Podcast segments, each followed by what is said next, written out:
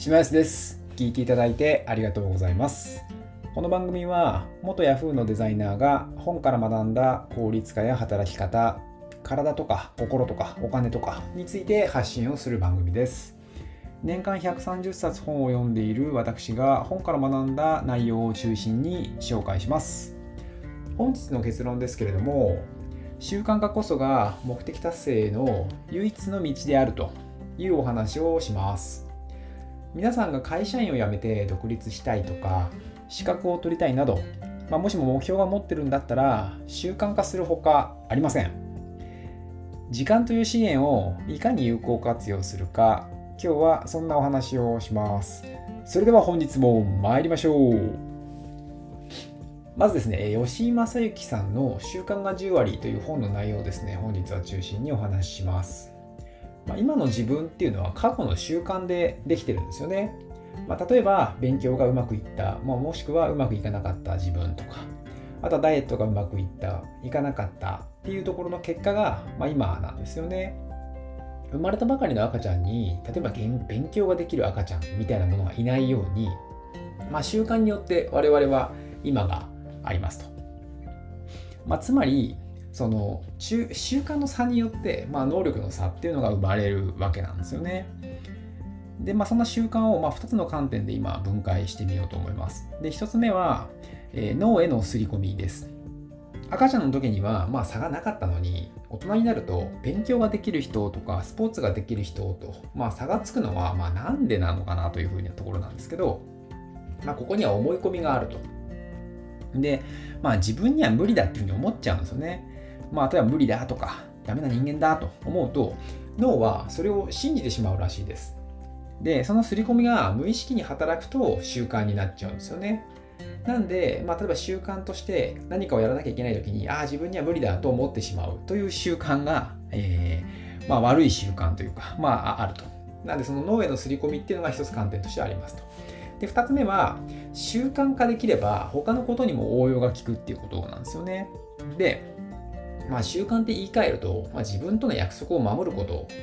と言い換えられますと。で、まあ、自分のその意思で決めて現状を知って、まあ、ギャップを埋められれば、まあ、例えば他のスポーツの例えばそのじゃあなんか例えばスポーツの大会であの大会に出るみたいなことがあったとした時に応用が効くんですよね、まあ、例えばそのダイエットでうまく習慣化できた人は例えば何かしらスポーツとか目標達成にうまく応用が効くっていう話がありますとなんでその習慣をする上で習慣化する上できちんと脳への刷り込みというか自分自身をうまくコントロールするという話とあとはその習慣化した結果、まあ、うまくそれって応用できるよっていう観点が2つありますと。まあ、とはいえですね、こうなぜその続かないのか、習慣って続かないのかっていうふうに感じることがあると思います。で、まあ、ダイエットもですね、まあ、できれば苦労しないわけなんですよね。で、まあ、これは3つ観点があって、まあ、1つ目は、まあ、良いも悪いもこう無意識にやってしまう行為だからというのがあります。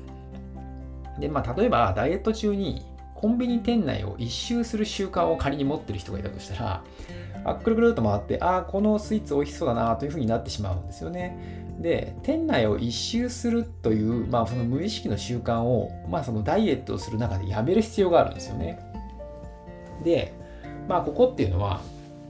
この良いも悪いもきちんと自分自身を観察して、まあ、それを止めるというところがまあ必要になってくるわけです。で2つ目が、まあ、ただ辛い習慣をやっててもやっぱ続かないんですよね。まあ、例えば回数を記録してゲーム感覚で習慣を記録するとかまあその楽しい要素というか、ゲーム的な感覚を入れるっていうことが必要だと思ってます。で、あと、3つ目が、マインドがストップをかけてると。これさっきの話にも通じるんですけど、まあ、自分たちは甲子園に行けるという思うこと自体が難しいっていうことらしいんですよね。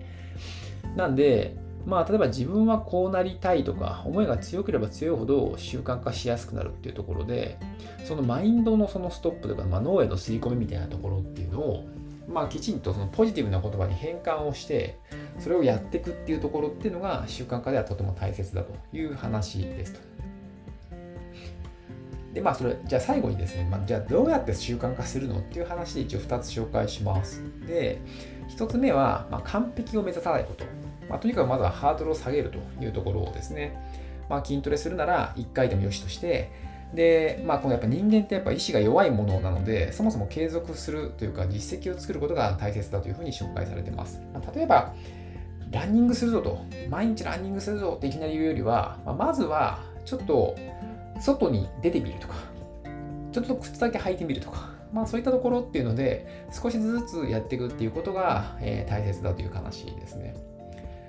やっぱその、なんか実際にやろうとすると、どうしても、あの、完璧を目指しちゃうっていうのは、ま、これ僕自身もそうなんですけど、なんかやりすぎちゃうというか、敷居を上げすぎちゃうところで、やっぱそこでどうしても習慣化がその前に終わっちゃうんですよね。であとは2つ目には、自然とやりたくなるような仕組みを作るということですと。で、まあ僕の場合、えー、朝、ポッドキャストの原稿を書くのに、まずはコーヒーを入れて、瞑想してという流れの後に作業を開始したりします。これ、イフゼンプランニングというのがあって、まあ、やりたいことの前の行動というのを設計しておくと、まあ良いかなと思ってます。まあ、例えば何かしら運動したい、ストレッチしたいっていう方だったら、歯磨きをして、その歯磨きの最中に何かしら、その、なんですかね、こうちょっとこう、スクワットをするとか、まあそういった具合ですね。まあ、結構その朝早く起きて例えば運動したいって話であれば、まあ、早く寝る必要もあったりとか。あとはその早く寝るには夕食を何時に食べる必要があるとか、まあ、夕食とか夕食を食べた直後過ぎると眠れないとかっていうのはあると思うので、まあ、そういったところっていうのもその前の習慣っていうのをきちんと設計した上でこれをやったらこれをやるっていうトリガーにするっていうのも一つの方法としてはおすすめかなと思ってます。はい、いかがでしたでしょうか？本日はですね習慣のあの魔力という感じのテーマで、お話をしました。まあ、自分はですね、コツコツ積み重ねていくことで結果が、人生ですね、人生まあコツコツ積み重ねていくことでやっぱ結果が出るんですよね。で、例えばアメリカに行こうとなった時に、まあ、地図もなく移動手段もなければ、まあ、行けないわけですよね。まあ、まずはどこに行くかとかっていうのを明確にして、例えば今自分は日本にいて、アメリカに行くぞというのをま明確にした上で、じゃあどうやって行くんだとか、行くにはその、まあ、どうやってその時間がどれぐらいかかるんだろうとかみたいな計画を立てなきゃまあいけないんですよね。まあそこがないことにはまあそのじゃあそのためにまあじゃあ毎日こつとお金を貯めようとか英語を勉強しようとかってなってくるんだと思うんですけど、まあ、そこのですね毎日の少しずつの積み重ねっていうところをまあ頑張っていくしかないのかなというふうに感じてます。はい。この番組ではですね、めんどくさいでもできる、えー、効率化のノウハウを引き続き一日一つお伝えをしていきます。また聞いていただけると嬉しいです。それでは、バイバイ。